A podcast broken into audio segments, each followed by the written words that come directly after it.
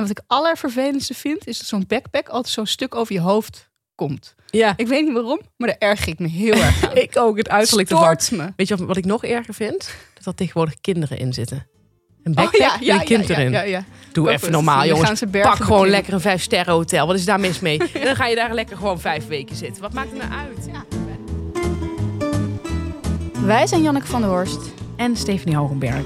En ook wij hebben nu een podcast. Een podcast over shit.